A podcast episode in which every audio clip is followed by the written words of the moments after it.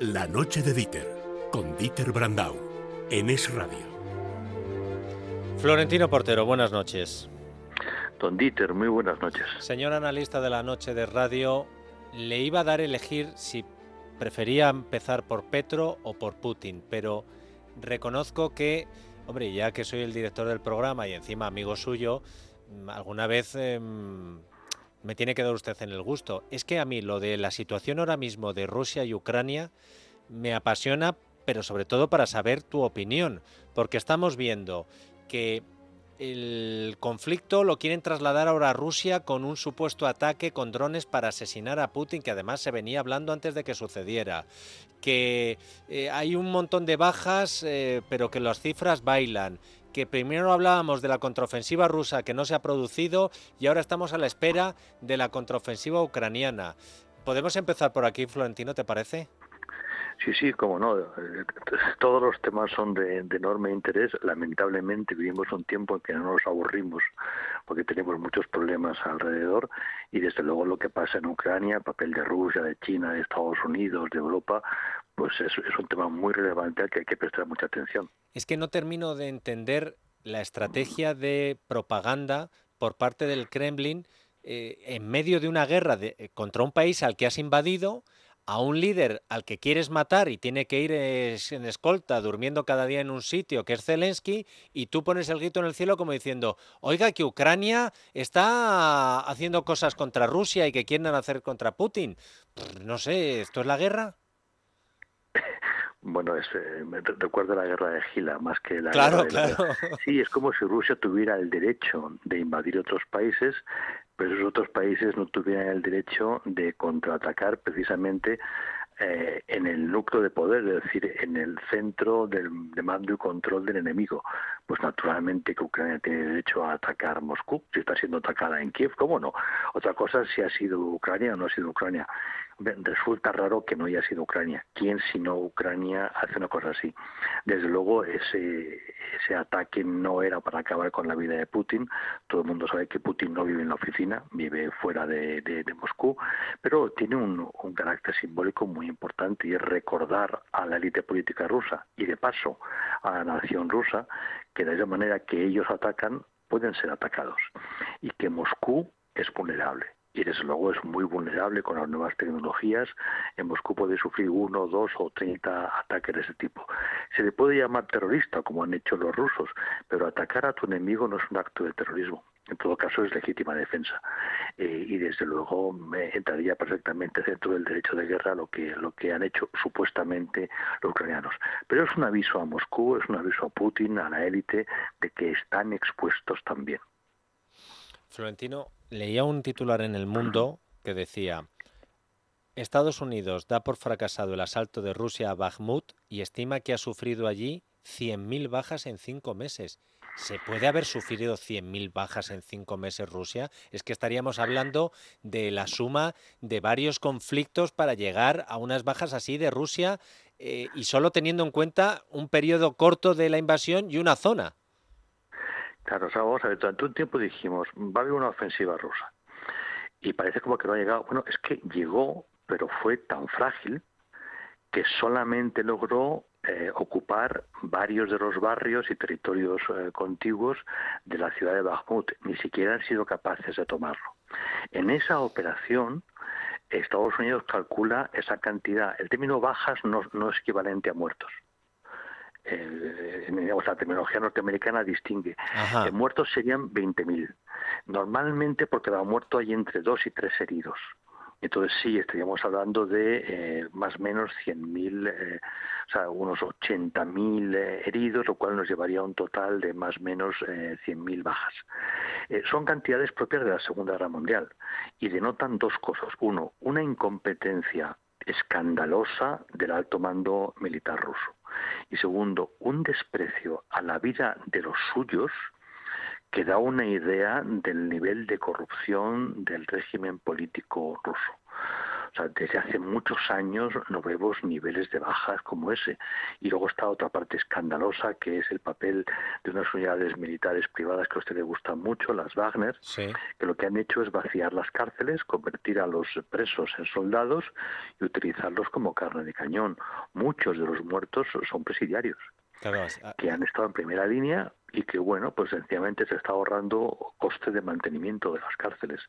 Son comportamientos que denotan una visión o una cultura de derechos humanos realmente escandalosa. Si Rusia fuera una democracia, si fuera un país del mundo libre, un nivel de bajas así no te lo aguanta la opinión pública cinco meses. Eh, no, no, no, no. yo en este momento no recuerdo, porque aparte mi memoria siempre es un desastre, pero vamos, el número de bajas total norteamericanas en Irak o en Afganistán es muy inferior al número de bajas rusos que han tenido en la campaña de Bakhmut. Es, realmente escandaloso que en tan poco tiempo, está pasando desde diciembre aquí, eh, hayan tenido ese número de bajas. Pero aparte todo es, es el, nivel de incompetencia del alto mando, o sea, el no saber mover unidades en el campo de batalla. Gustavo Petro, presidente de Colombia. Mañana le queda el último acto con Yolanda Díaz. Eh, ¿Qué te ha parecido la gira de Petro por España? Bueno, lo, lo primero que hay que preguntarse es qué pinta, qué pinta aquí, por qué se le ha invitado la vista de un jefe del Estado siempre es un acto diplomático muy, muy importante, que afecta, como no, a, a, nuestro equivalente, que es la monarquía. No es únicamente la vida de un ministro que va a Moncloa y sale, no, no. Esto quiere decir que pasa por Moncloa, que pasa por el Ayuntamiento, que pasa por el Congreso de los Diputados. Son temas muy delicados. ¿Qué necesidad había de invitar a Petro, que era un señor que está desmontando la democracia en Colombia, que dice unas tonterías solemnes, que muestra una combinación de ignorancia y de osadía eh, realmente extraordinaria. Y sobre todo, ¿qué sentido tiene después de, presumir del viaje a Washington y de estar con Biden y con Biden defender el orden internacional liberal, un orden realmente eh, organizado en torno a reglas que se cumplen, y a continuación ir a ver a un señor que defiende un paradigma alternativo y que dice no sé qué tonterías de la, del mundo feudal español, del que no sabe evidentemente nada y que nada tiene que ver con la organización de, de, Iberoamérica. Bien, mi primera duda es, o primera pregunta sería, ¿y por qué se le ha invitado? Y, la respuesta iría en esa, en esa cosa que estamos viviendo continuamente de cómo el Partido Socialista hace una cosa y la contraria sistemáticamente, ¿no? Cómo presume de ser el partido institucional que está con Biden, etcétera, etcétera, y al mismo tiempo cómo quiere abarcar a una izquierda radical. Ese juego de absolutas contradicciones, que es una característica del PSOE de nuestros días, lo que lleva es una política exterior absolutamente de locos. De ahí que cada vez más cuente menos el Ministerio de Asuntos Exteriores y cada vez cuenten más los partidos políticos haciendo su propia política exterior, porque inevitablemente un, ministerio lleno de funcionarios tiende a a actuar de manera coherente, a, una cierta simetría, a un orden. Y lo que practica el Partido Socialista es exactamente lo contrario, es un desorden sistemático para cubrir todo tipo de flancos. He visto la rueda de prensa, bueno, por llamarlo de alguna manera, las dos preguntas de dos periodistas que han permitido a Sánchez y a Petro y no había caído en lo que tú has dicho hasta que te he escuchado, Florentino, porque le han preguntado a Petro por la lucha contra las drogas y él le ha hecho un repaso a la política antidrogas de Estados Unidos de aquí te espero y encima luego ha estado diciendo que la situación de Estados Unidos es mucho peor y demás. Yo no sé si la embajada estadounidense estaba pendiente de este discurso conjunto y de los honores a Petro, que no es precisamente el amigo de referencia de Washington. Es evidente, y vamos, ya puedo adelantar cuál va a ser la respuesta de nuestro gobierno y es estamos haciendo un esfuerzo para atraer a Petro al ámbito democrático porque está en una tensión entre la, digamos, la atracción gravitacional de la guerrilla y el carácter institucional del gobierno eh, colombiano y por lo tanto no hay que dejarle solo, hay que acompañarle para atraerle y poco a poco reconducirle. Este es el argumento que va a manejar el Partido Socialista. Detrás de eso, ¿qué hay? Pues hay cosas. Uno, que el Partido Socialista desde hace mucho tiempo juega a varias bandas. De hecho, algunos de los embajadores que se han enviado allí, algunos de los cuales ni siquiera son de la carrera diplomática, pues son personas vinculadas a este mundo que juegan a ello. Todos sabemos que hay expresidentes socialistas y exministros socialistas que están en este tinglado. No solamente es el mundo de Podemos, también hay una parte del PSOE eh, jugando a esto. Por otro lado, y ante la presidencia europea de la Unión Europea, eh, el presidente Sánchez, presidente del turno de la Unión, va a tener que, que, demostrar que España hace aportaciones en la política hacia América Latina. Hay una gran conferencia organizada que, si mal no recuerdo, se llevará a cabo en Bruselas. Necesita la colaboración de esta gente. Y para ello, pues está dispuesto a montar estos numeritos y a escuchar estas, estas gansadas que por otro lado pues nos llevan a una contradicción sistemática sobre cuál es la posición de España en el mundo. Una de las cosas que tampoco he entendido es a qué venía a meterse en el jardín de las manifestaciones en Israel por parte de Sánchez diciendo que eh, las apoyaba. Pero, ¿qué necesidad había? Bueno, es dentro de la internacional eh, socialista, es para ganar simpatía de determinados eh, políticos que luego van a votar esto o lo otro, pero claro, meterse en un tema de política interior, hablando de la libertad, cuando hay tres sentencias del Constitucional diciendo que el señor Pedro Sánchez ha violado la Constitución española, es un señor que ha politizado la justicia, que ha politizado el Tribunal eh, Constitucional. Es un hombre que está polarizando la política española. Es un hombre que ha hecho regalos a los nacionalistas tremendos, que se atreva a dar lecciones de libertad y de democracia al gobierno israelí. Hombre, es, prueba de una osadía y de una responsabilidad extraordinaria. Obviamente extraordinaria sería un poquito mejor que se mirase al espejo y, se planteara si él ha hecho realmente aportes para que la vida eh, en España sea más democrática, sea más libre y sea más solidaria.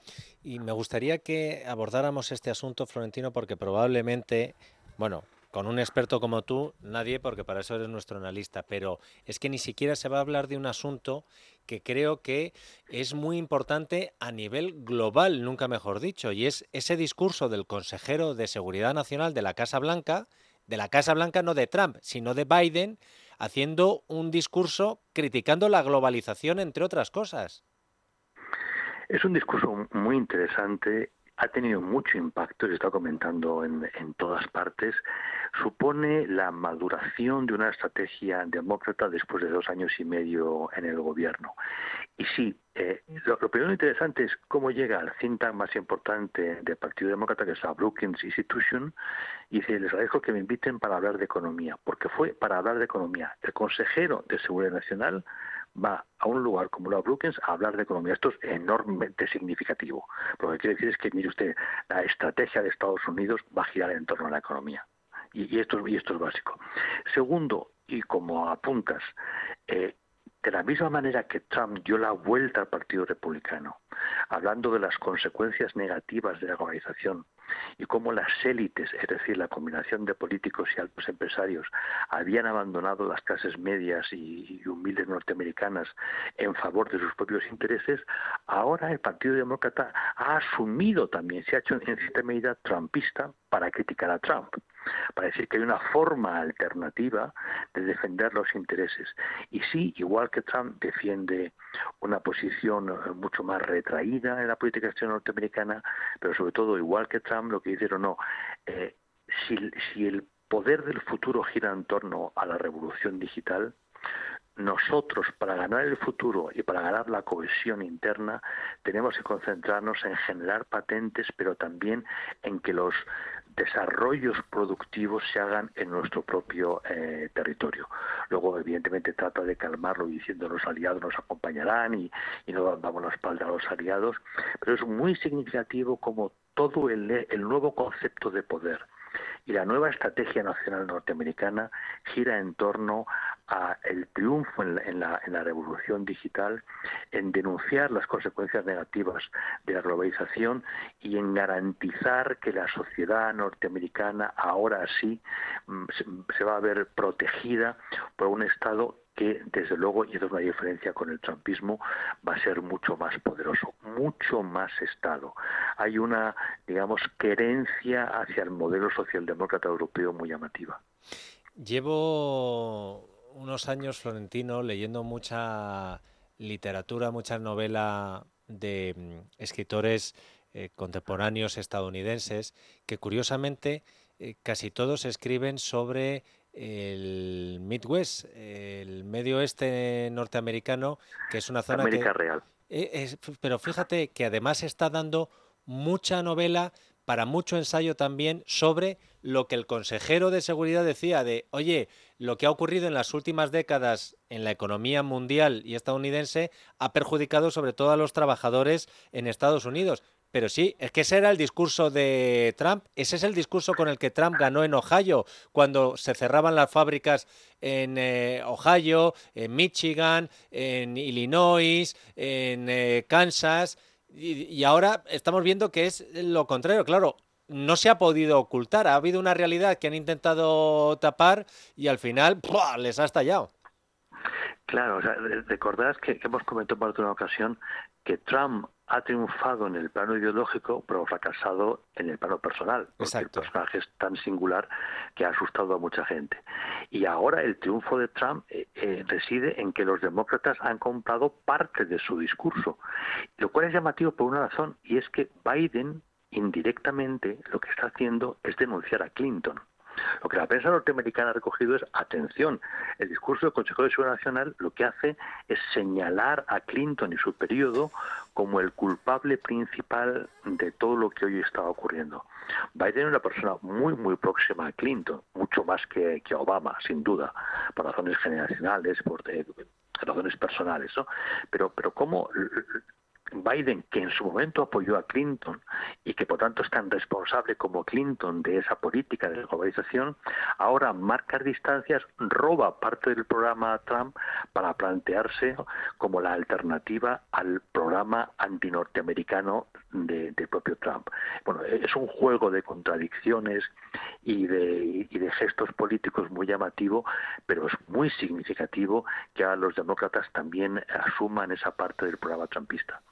Dani Blanco, buenas noches. Buenas noches, Dieter. Ahora me cuentas de que va a ir el primer palo, pero di en antena lo que me estabas diciendo a micrófono cerrado de Florentino Portero. que da gusto escucharle. Claro, claro, claro. que ya os veo que ya os veo venir. La cláusula de Florentino Portero es más alta que la de Vinicius. No, que ya. Es que como además también sabe de fútbol e incluso de Fórmula 1, eh, ojito, ojito que hay cláusulas. Ah, hay cláusulas impagables. Esta es, Florentino es cláusula anti-programas Estado. Florentino, un abrazo muy fuerte y gracias. Un abrazo muy fuerte. Bueno, Dani, ¿qué ha pasado en Belgrado? Madre ¿Quién le ha puesto la estaca al vampiro? Eh, parafraseando al gran Juanma Rodríguez. Cuando, la noche, parecía que iba por la eliminación, va el Madrid y gana el partido. Gana el partido. Fuerza el quinto, eh, Dieter, que es el miércoles porque el martes es el partido de ida de la semifinal de Champions y el miércoles, para que todo el mundo pueda ir a los dos partidos, a las 9 de la noche, Real Madrid Partizan. Sin Gaby Deck, quizá que se ha retirado, además le han, le han tenido que ayudar, yo creo que tiene una lesión, no sé si importante, pero estaba llorando. ¿Qué dices? Y apuntaban en, las redes sociales, para que Deck llore, pues bueno. las lágrimas puede ser una lesión, no, no podía apoyar pues el pie, quizás sea un esguince. fundamental, porque ellos recuperan a Panther y nosotros perdemos a Deck. Hoy muy bien Tavares otra vez. Eh, algo peor hoy William Goss, pero muy bien Musa y Tavares que han dado la victoria al Madrid. Increíble, han ganado el Partizan los dos en Madrid y el Madrid los dos en, Belgrado. Oye, y en fútbol, el español también parecía que, oye, iba a hacer la machada de ganar al Sevilla. Ha perdido al final, 3-2. Y ha perdido además también eh, el Mallorca en Girona. Girona 2-1, 47 puntos. Séptimo ahora mismo el equipo de Mitchell en la clasificación. Ahora en juego, eh, Dieter, el Rayo empatando 0 con el Valladolid y el Betis ganando en Bilbao, 0-1 al Atlético ese Rayo Valladolid para el descenso con el Valladolid, ojito, ¿eh? El Rayo parece más calmado, pero el Valladolid desde luego tiene que puntuar en Vallecas. Ojito. Primer palo cañero. Muchas gracias, Dani. Hasta mañana.